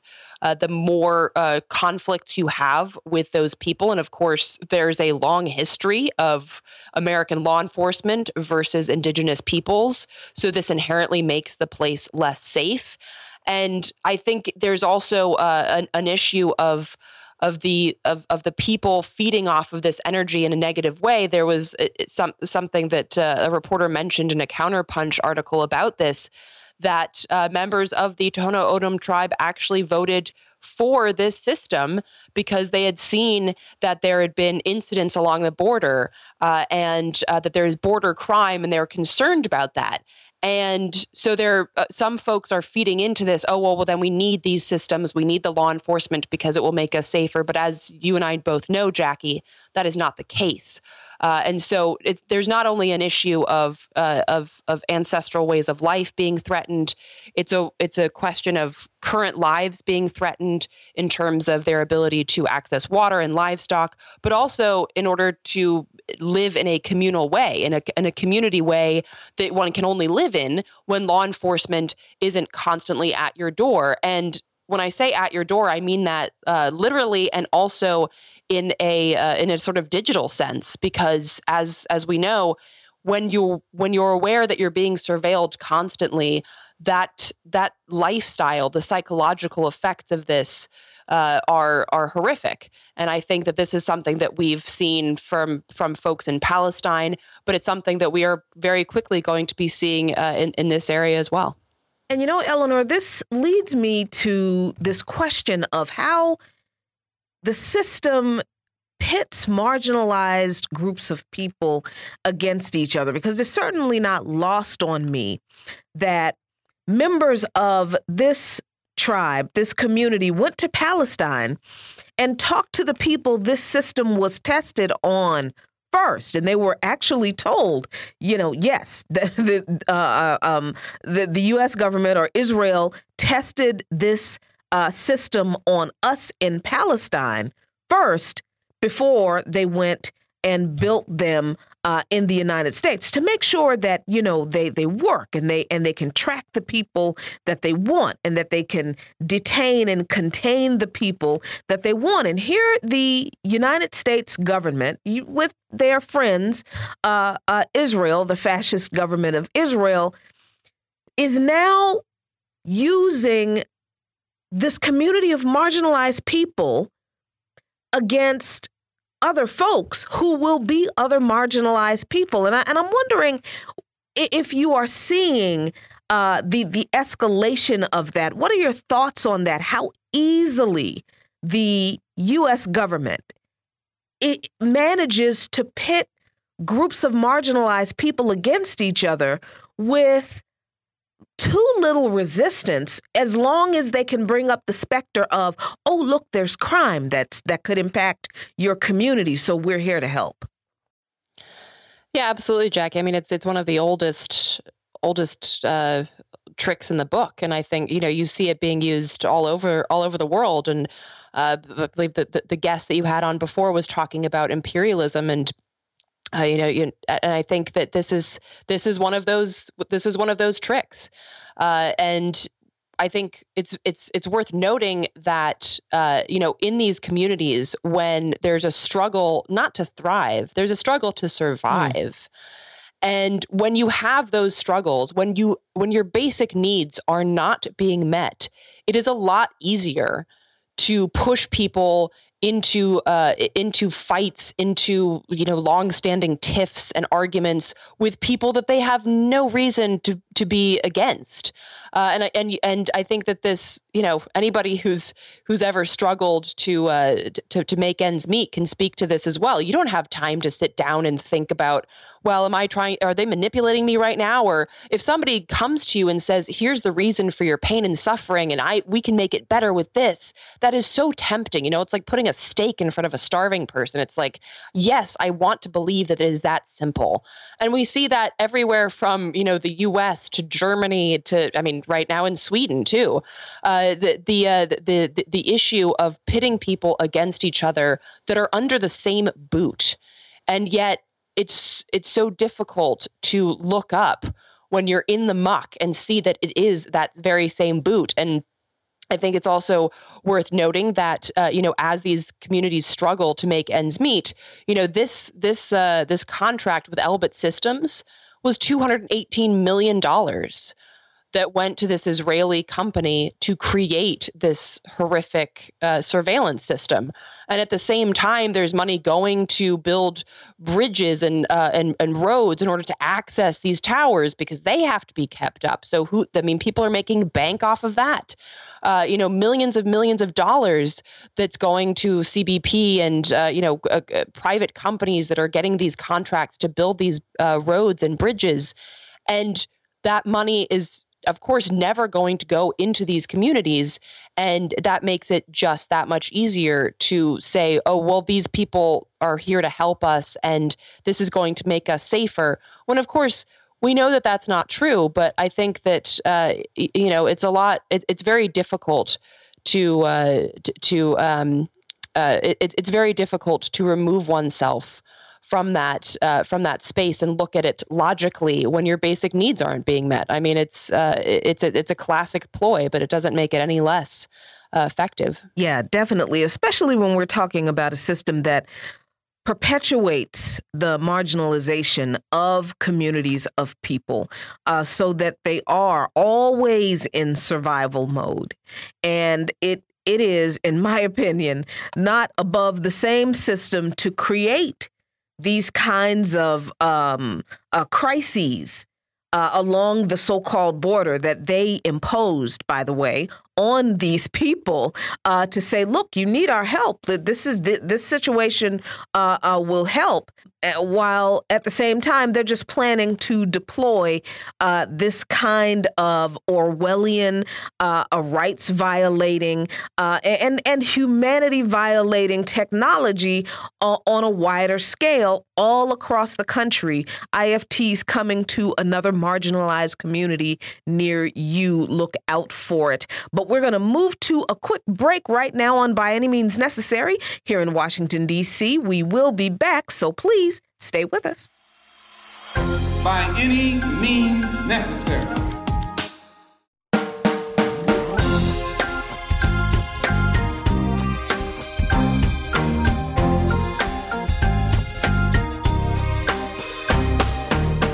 Welcome back to By Any Means Necessary on Radio Sputnik in Washington, D.C. I'm your host, Jacquie Luqman. And as always, we're your guide to connecting the political, social, and economic movements shaping the world around us. Phone lines are now open, friends. 202 521 1320. That's 202 521 1320. I am Jacquie Luqman, and I continue to be joined by Eleanor Goldfield. And Eleanor, you had mentioned a little bit earlier uh, about uh, the conflict or the tension going on in Swedish politics. So I want to go there because there's some interesting uh, goings on with the recent elections in Sweden. Uh, general elections were held on uh, September 11th, if I'm uh, correct. Uh, and the 349 seat unicameral Swedish parliament uh, saw a voter turnout of this is unbelievable to me because it's just it would just never happen in this country 81.3% 81.3% of the population of Sweden actually thought it was important enough to go and vote amazing I don't know if we're ever going to see that in this country. I don't think we ever will, not with this two party system we have. But the issue apparently is that a right wing quite literally party that was formed by former Nazis and fascists could win the majority just by one vote. What is going on in Swedish politics, Eleanor? uh, I you know when I was when I was younger, I used to talk about the US and be like, oh, wow, I mean, the US is messed up. I'm glad that I'm also a citizen of Sweden. And now I'm like, well, I'm just lost. I both of these countries are just off. Uh, so So yeah, so the also the interesting thing about the 81.3% is it's actually the lowest voter turnout since 2006. So Wow. so to throw that into into uh into comparison with the US. But I think that so basically what's going on is that the Sweden Democrats, which I will never stop finding it amusing, it I, one has to find joy where one can, that the fascist party in Sweden is the Sweden Democrats. Um, I they are now the second largest party in Sweden. And that is horrifying, but it is also not surprising. Uh, several uh, political writers and thinkers have pointed out that neoliberalism is the paved road to fascism, and it is it is smooth and glides easy, and that is so very clear right now in Sweden. Uh, and actually, the final vote tally came in just about an hour ago. Mm. And yeah, the the the right wing coalition because Sweden has more parties than the U.S. Almost every other country does. but there are there's basically the the left wing coalition and the right wing coalition, and the right wing coalition coalition uh, is made up of uh, the, the the moderates, the liberals, the Christian Democrats, and the Sweden Democrats. And in the past, uh, the other members of the right wing coalition have refused to work with the Sweden Democrats because they're like, hey, y'all are fascist, not cool, not down with it. That's not our gig. And now it seems quite clear that they're going to. And the uh, the assumed next prime minister of Sweden, Ulf Kristersson, is uh, has already met with the head of the Sweden Demo- Democrats. Uh, and it seems very clear that they're going to be buddy buddy with another with one another. Um, the uh, some of the liberals, uh, which is part of the right wing coalition, have uh, one in particular has said that she is going to throw a wrench into the workings of building a new government, which will happen between now, basically, in the 26th of September, uh, when Parliament goes back into session and she's saying that she's she's not going to uh, she's going to stand in the way of the Sweden Democrats being a part of this. So what happens now is that these people have to kind of scramble and build a government. Uh, the current, uh, well, she's outgoing. The outgoing Prime Minister Magdalena Andersson has already said that she's stepping down. Uh, so the person that's going to take her place is presumably Ulf Kristersson, who is a monster and has a long history of being absolutely corrupt and horrific. Uh, and it's uh, it's it's it's shocking to me that people haven't haven't looked into this, but I think it's because I expected more of of Swedes in this moment, but I've been totally let down. Uh, and so Ulf Kristersson has uh, he's he's a bit of like a good old boy uh, politician. Um, and as he he he was a politician in Strängnäs and Stockholm on a on a local level, and did a bang up job of uh, selling off. Uh, city and and and state holdings to private companies who would then lease them back to the to the city or the the, the community. Um, and he obviously makes bank off of these uh, these dealings. And he famously skipped the very long line for housing in Stockholm and through private dealings got himself an apartment in central Stockholm that was actually marked for homeless or chronically ill people. Wow. Which he is neither, obviously. uh, and uh, and and so he's that kind of person. And this is the person who is going to be presumably heading the government of Sweden and his party, along with other members of the the right wing coalition, including the Christian Democrats, want to outlaw abortion. They want more nuclear power plants. Uh, they want to be quote unquote hard on crime, which, as we all know, means more police. They want more cameras around the city. Uh, they want, uh, you know, more heavy-handed uh, um, punishments for crimes. So this all sounds very reminiscent, and I've actually written about it in in in, in Swedish, uh, in, in, in Swedish um, outlets about how I see Sweden in the in the rearview mirror of the US mm. and Sweden's gaining on us. Sweden is so desperate to do what the US empire has done and isn't uh, it, it, it doesn't seem to be happy just being the sycophant of US empire vis-a-vis NATO Sweden apparently just really wants to be the US in all of the terror and horror that that embodies.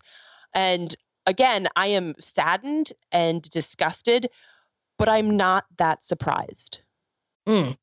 And you know, you brought up NATO, so I, so I definitely want to find out, you know, what the uh, uh, the issue of Sweden's uh, membership in NATO means if the uh, Sweden Democrats do indeed uh, uh, maintain their slim majority. But I, but I think the thing that that really struck me, Eleanor, was that you said that there was one politician, one politician who has said that she will uh, stand in the way of the Sweden Democrats uh, forming a coalition government. Is she the only one? Is everyone else? I mean, what about the so called social democrats? What are they doing? Is there really just one politician in Sweden who is like, nope, really not going to let the fascists take over? And everyone else is really just like, no, they're not so bad. So it's actually not up to the uh, to the Social Democrats anymore because they have lost the uh, the power, and that's why wow. Magdalena Andersson, who's a Social Democrat, is is is leaving her her post as prime minister. So the the right wing coalition has now the job of forming a coalition government, uh, and there's, I mean, this this woman has been the most uh, Romina Pourmokhtari has been the most outspoken about standing in the way of SD, the Sweden Democrats. There are other liberals who have in the past said something similar. Whether they are going to stand by that or just you know be uh, be caught up in the excitement of the moment, uh, it, it, remains to be seen. Uh, but there is because the I, I, believe the final count was 176 to 173 so they have a little bit more leeway. They've got three uh, extra so they have uh, they there have to be more there, there needs to be more than one person who stands up and it would likely come from the liberals because they have the ones in, in the past been the ones to stand up and say no. Now, of course, on the left, uh, or the so-called left coalition, uh, you've got the the left party, you've got the Green Party, uh, and you have the Social Democrats, which I, I mean, to be perfectly honest, they're a, a, a hollowed out shell of a party. Mm. I mean, they are they are not at all what you'd expect from somebody who believes supposedly in the tenets of socialism and democracy. Um, but uh, there are many people on the left who have said that they would never work with SD, but it, that's not their choice anymore. Um, and so basically, what what what's happening now is. Uh, we have to see if there's if if there if the right is going to build uh, build this build this government, and if so, then it's it's it's looking very very scary. But I'd say it looks scary anyway because even on the left, you know, the outgoing prime minister Magdalena Andersson straight up said to reporters after a meeting with Swedish weapons manufacturers, I, of which there are many, by the way, Sweden is the third largest weapons exporter in the world. Uh, she said joining NATO is going to be good for Sweden uh, weapons contractors. She just said that like everyone's just saying the quiet part loud now, I guess, and she's doing the same thing. So it's not like the social democrats have stood up against imperialism or war. In fact, there have been very few people who have done that. Uh, you know, so, some people in the in the in the left party and whatnot, but very few have stood up and said NATO is a terrible idea. Let's not do this. Uh, and so I I wouldn't expect anything to change on on the NATO front or on the the the the war the war hawking front. Wow. that's that's pretty depressing. But we have a caller on the line, old man Maurice. He wanted to be introduced that way. I am not throwing shade at the brother. What's on your mind? Well, I just had to say how wonderful it is to to be part and listen to two of the most brilliant people I know. And I just to see and hear the two of you together, you know, clearing out a path for us to move forward. It's a blessing. And I just wanted to say hello and thank you so much. Well, thank you, Maurice. You are not an old man. I feel real weird calling you that. You might feel You're not an way. old man at all. Not at all. I, I oh, I totally get feeling like old with everything that but but yeah, we we we've got quite a few years left in us and and you know, Eleanor, I think that that raises the issue of of hope. We always talk about this on, on the show, and I think probably Sean is better at revolutionary optimism than I am. Probably because I am a, you know, kind of a crotchety middle middle-aged lady who just doesn't have a lot of patience for a lot of stuff. So it has just gotten worse in the past couple of months. So I I, I feel that. You know, you are in the midst of seeing Sweden change for the worst, the absolute worst, basically begging to be a vassal state of the United States, like literally begging, please, you know, call us your backyard too, without the invasion. Mm-hmm. And where do you find hope throughout all of this? I mean, there were protests against uh, uh, um, uh, energy, uh, the rise in energy costs in Germany uh, and in other places, and people have been protesting NATO, but but that has not moved the the political uh, arena. Where where do you find hope in all of this? Uh, I mean, I. Uh, I'm going to quote a friend that will remain unnamed for the fact per reason that we're on air. Uh, he said that I have the kind of hope that burns cop cars, mm. and I I think of that often because hope is jagged, hope is raw. I think hope oftentimes walks with despair. Hope is not optimism, and I don't I don't have optimism. I have hope. Uh, and in fact, Maurice, who again is not an old man, and uh, I, w- I would definitely say if folks are if folks are listening and are not familiar with the work of Maurice Cook, please go check out Serve Your City. It's a fantastic organization uh, that he once told me was all about invading white spaces, which I just love. Yeah, he told you that too, huh?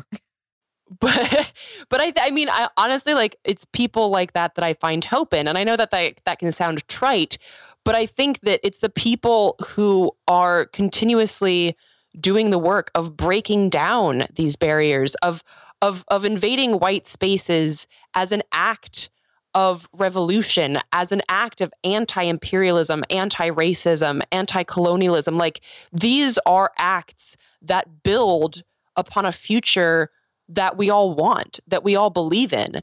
And I think that's why, yes, I'm very upset about what happened in Sweden. It's disgusting, but I also don't really believe in voting. I mm. think that voting is like using your turn signal when you're driving. It's like, yes, that's nice, but it's not going to stop you from being T boned by an 18 wheeler.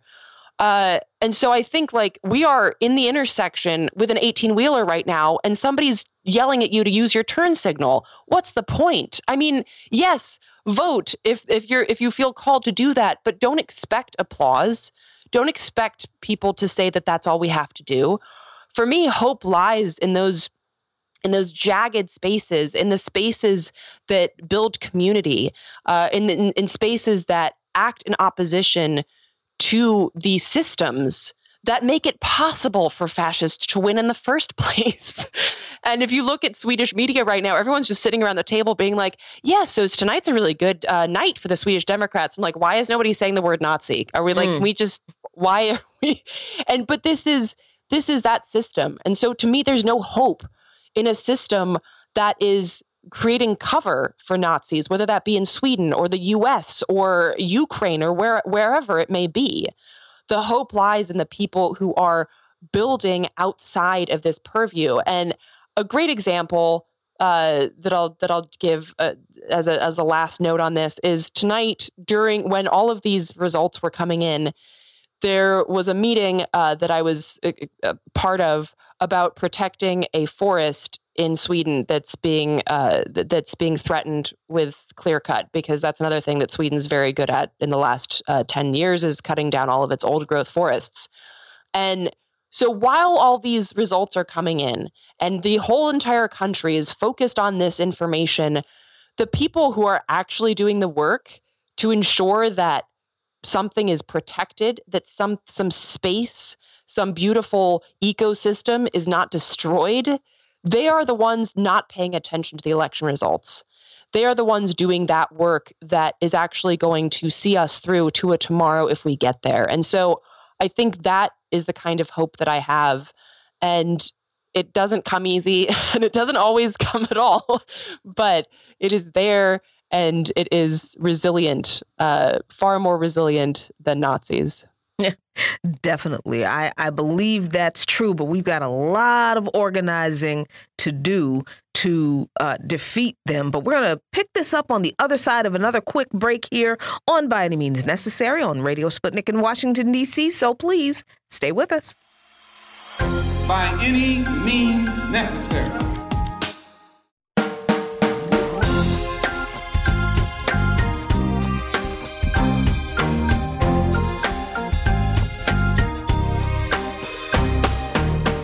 Welcome back to By Any Means Necessary on Radio Sputnik in Washington, D.C. I'm your host, Jacquie Luqman. And as always, we're your guide to connecting the political, social, and economic movements shaping the world around us. Phone lines are still open, friends. 202 521 1320. That's 202 521 1320. I am Jacquie Luqman, and I continue to be joined by Eleanor Goldfield. And Eleanor, a couple of folks in the By Any Means Necessary chat, shout out to our good friends, our stalwart friends in the By Any Means Necessary chat, made a couple of really great comments uh, about uh, uh, voting uh, in regard to Sweden, but I think there's some other issues issues that I want to dig into and get your thoughts on. Um, one question was uh, about the voter turnout in Sweden, and it was asked that you know people were probably take able to take time off from work to go vote. Is that true? Is is voting like a holiday in Sweden? Do people get that day off so they can actually go vote, or what? What? What's why is the voter turnout so high in Sweden? So voting is actually on a Sunday. Uh, wow. So that makes it easier for for most folks. Um, and it's also you can vote ahead of time. So early voting you can vote ahead of time pretty much anywhere. Uh, you can mail in a ballot if you're not in the country uh, which i've done you know a lot of times when i've been in the us uh, and you know i i can vote ahead of time. Let's say that i'm in you know, I, I, I live in Stockholm, but I'm out at my mom's place, which is not close by. I can vote ahead of time there, so I don't have to travel all the way back to Stockholm to vote at my pr- proper, you know, voting place. And so they they make it very uh, a bit well. They make it a lot easier for people to vote in Sweden. Uh, not least of all because it is on a Sunday, uh, and you know they make uh, they make it easier for folks if there's uh, if there's mobility issues and things like that. There are a lot of ways that people have support uh, to vote in Sweden. And this leads me to the other end of the question because it's great that you have a country that makes voting not only accessible but i mean it's it's easy. It's on sunday. You you know there is assistance. You can you can vote any way that you want. But it really doesn't matter if what you're voting for is your typical old capitalist uh you know imperialist system. And and that leads me to wonder what is it in countries like the US and in Sweden and, and in other countries that either want to be or are already vassal states of the United States and its allies, that's different in regard to voting compared to countries in the global south, where we've seen the people's movements rise up and literally seize, seize political control, seize control of the mechanisms of political power, and use voting as a true force for change, like literally wresting the government away from uh, a, a right wing U.S. Uh, a proxy uh, uh, president. I'm thinking of Colombia right now. But there are also other examples where voting in other countries like Cuba and Venezuela, uh, um, uh, uh, you know, other other countries where there are stronger left movements, where voting is a different thing. than it is in countries like the US and what, what you're seeing now in Sweden. What do you think that is? Why do you think voting is something different, means something different in countries that are quite honestly captured by the empire or, and want to be captured by the empire, and countries that are non aligned? Yeah, I mean, well, I can get deep in the weeds, but I'll I'll I'll wade a little bit into the weeds. but basically, I think the first thing that we have to disabuse ourselves of is the idea that Sweden is a socialist nation. Mm. Uh, Sweden was on its way to being that. You know, my grandfather, for instance, paid a 75% tax rate, but he wouldn't have had it any other way. Uh, and if you look at how Sweden progressed into the 1900s, Sweden was the first country, for instance, uh, to have a, uh, a, pension, to institute a pension. Uh, at the beginning of uh, at the beginning of the 1900s, Sweden was incredibly progressive when it came to workers' rights and, in particular, women's rights. Uh, and of course, there's a dark side to this too, with Sweden having its own history of colonialism vis a vis the Sami up north, uh, the indigenous of the far north. Um, and this is something that is still not really discussed. And in terms of the movements of the 1900s, it was also not really discussed. And you had a lot of uh, Sami activists that fought for their own autonomy. And in terms of state socialism, as, as far as you can get in a colonialist nation state, uh, there was a lot of push for workers' rights and for women's rights and things like this. Uh, and towards the 80s, you know, when the Margaret Thatchers and the Reagans started to take power and deindustrialization took hold, basically governments were faced with a choice. You can either go the route of Thatcher and Reagan and, and, and go, you know, Reaganomics and make capital far more important than people's lived experiences, or you can go towards the people and you can say that people are more important than profit. Sweden went towards the capitalist route.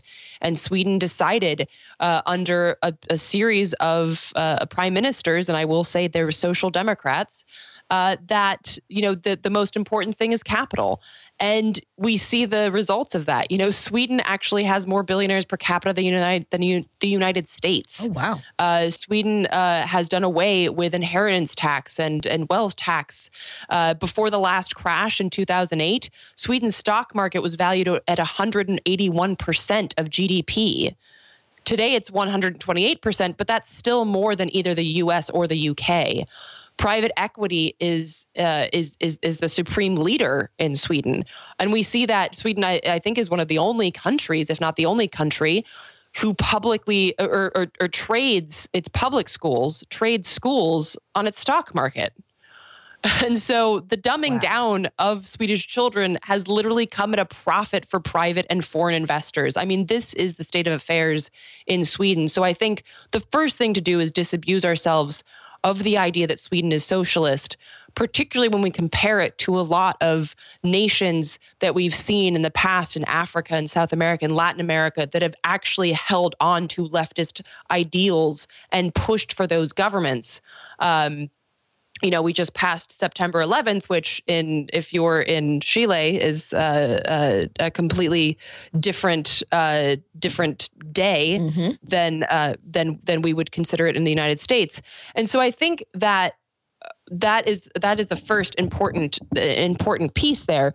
But I think also it's that uh, you know the U.S. and Sweden have a lot of similarities when it comes to how politicians have have treated their post and that it's become a bit of a revolving door. You know, Swedish Swedish politicians make bank from a variety of private investments and uh, private equity, just like I mentioned with Ulf Kristersson uh, selling off uh, state state owned assets to private companies who then lease them back.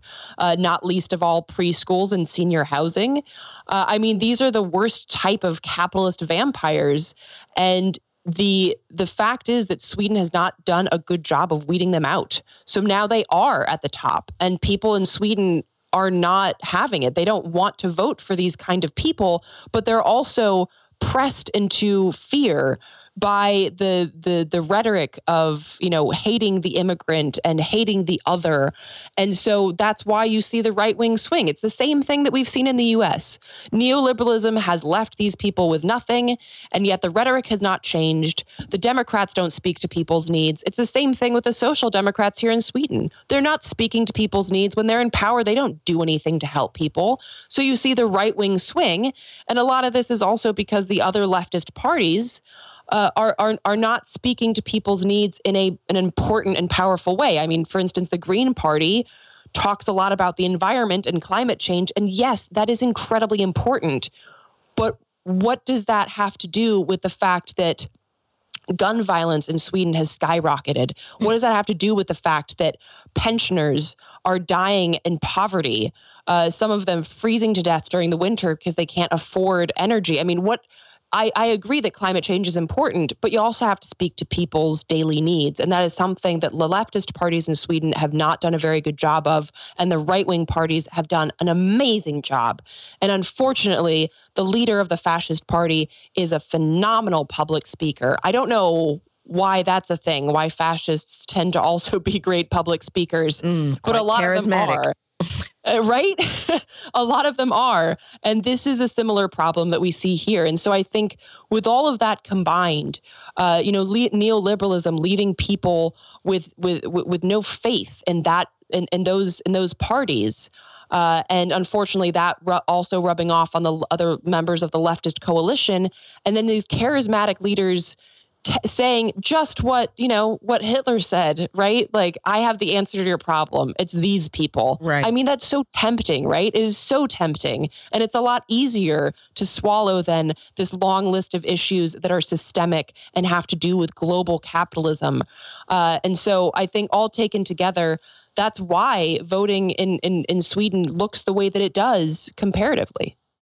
And you know, this this raises the issue of folks like US progressives like AOC and even St. Bernard Sanders who, you know, is always bringing up Sweden as the model of the social democracy because you know we can we can't have socialism in the United States, but we can walk, you know, we can we can move toward the social democracy that Sweden has. I mean, Eleanor, are these people unintelligent? Do they not know what has gone on in Sweden? That Sweden is not even a social democracy anymore, or are or, or are they really doing their part to continue to sell people the bill of goods to vote for the Democratic Party because they're not offering anything outside of the two-party system, and and they're they're just trying to put a bow on something uh, distasteful that they're trying to pass off in a box to voters. I think it's a bit of both. I think it's also a a, a, healthy helping of American exceptionalism and not Mm. really doing a lot of homework about other countries.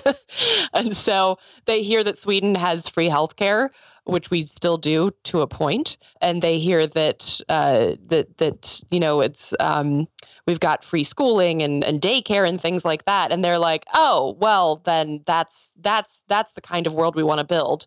And I I think it's it it's it's also that Sweden has really good PR. You know, Mm. Sweden paints itself as this adorable little place with little red cottages and everyone's nice and uh, it's just this this this wonderful place where they throw healthcare at you as soon as you get off the plane.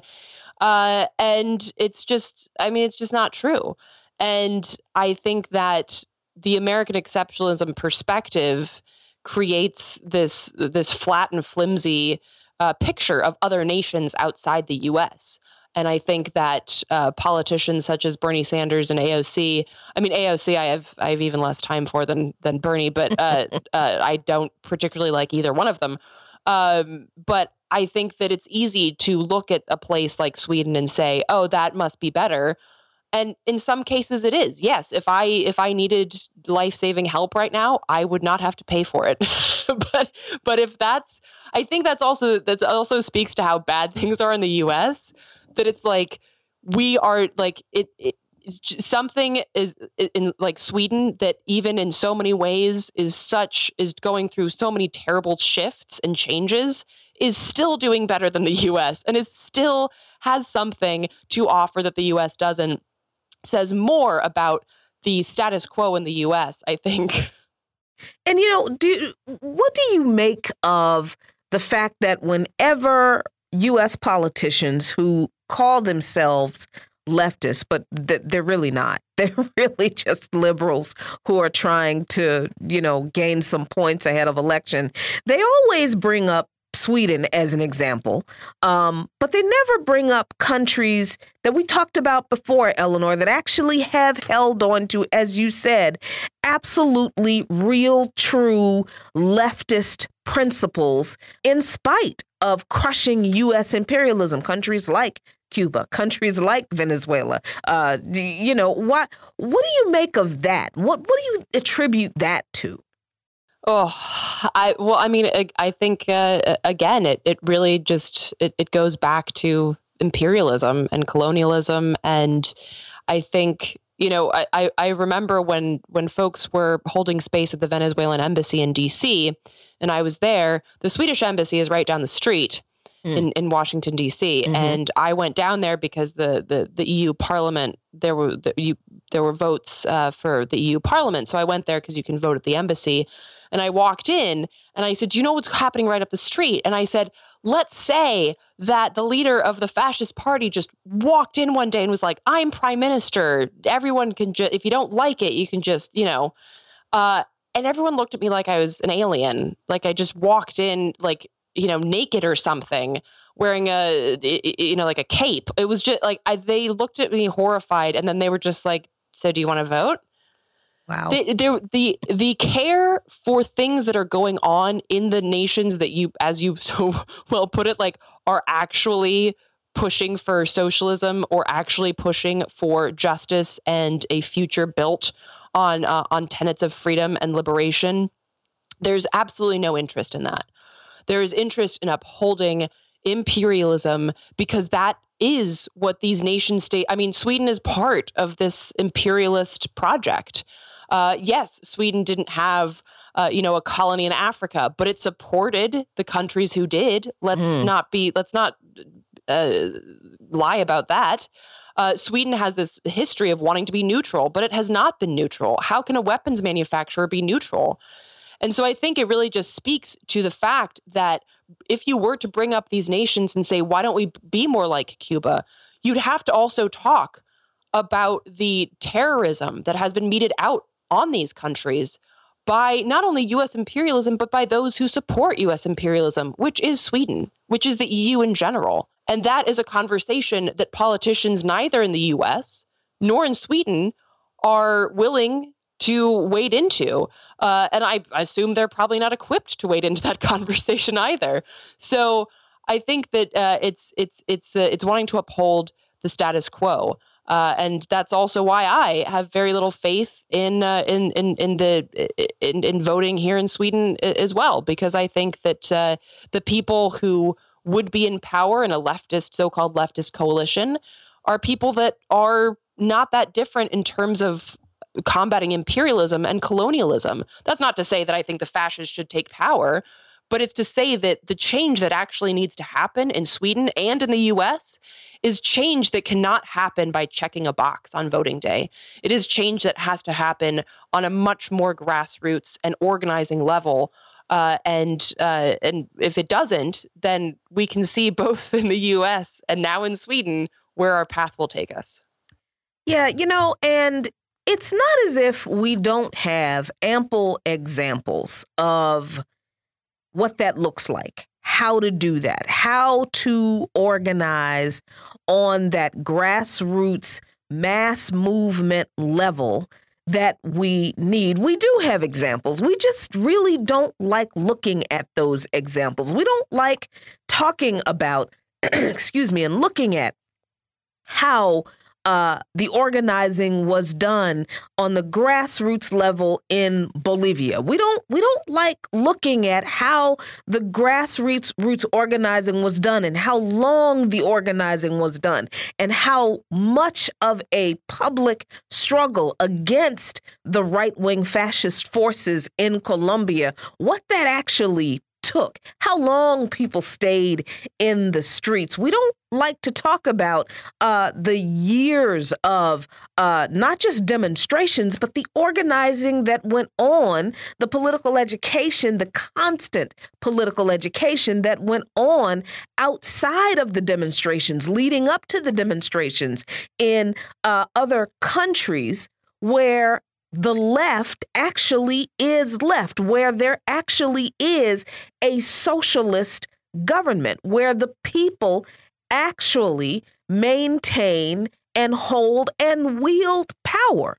So it is very difficult for us in this country where the people have never, ever, it, since the inception of this country, in the origin documents that were uh, crafted, the people were never intended to be given political power. So it's very hard for us to believe that we can seize power and we can do what those folks in Colombia and Bolivia and other countries in Vietnam have done. But it can be done. And we know that it can be done because those people actually did it. It was not easy, it took struggle. And that's, I think, the key too many of us are very, very afraid of struggle. So we don't even want to organize. But if we do not struggle, we do not win. And that is just the bottom line. But we're out of time for this show. We'll be back tomorrow with a whole new show. We'll see you then. Thanks for joining. Until next time, peace. By any means necessary.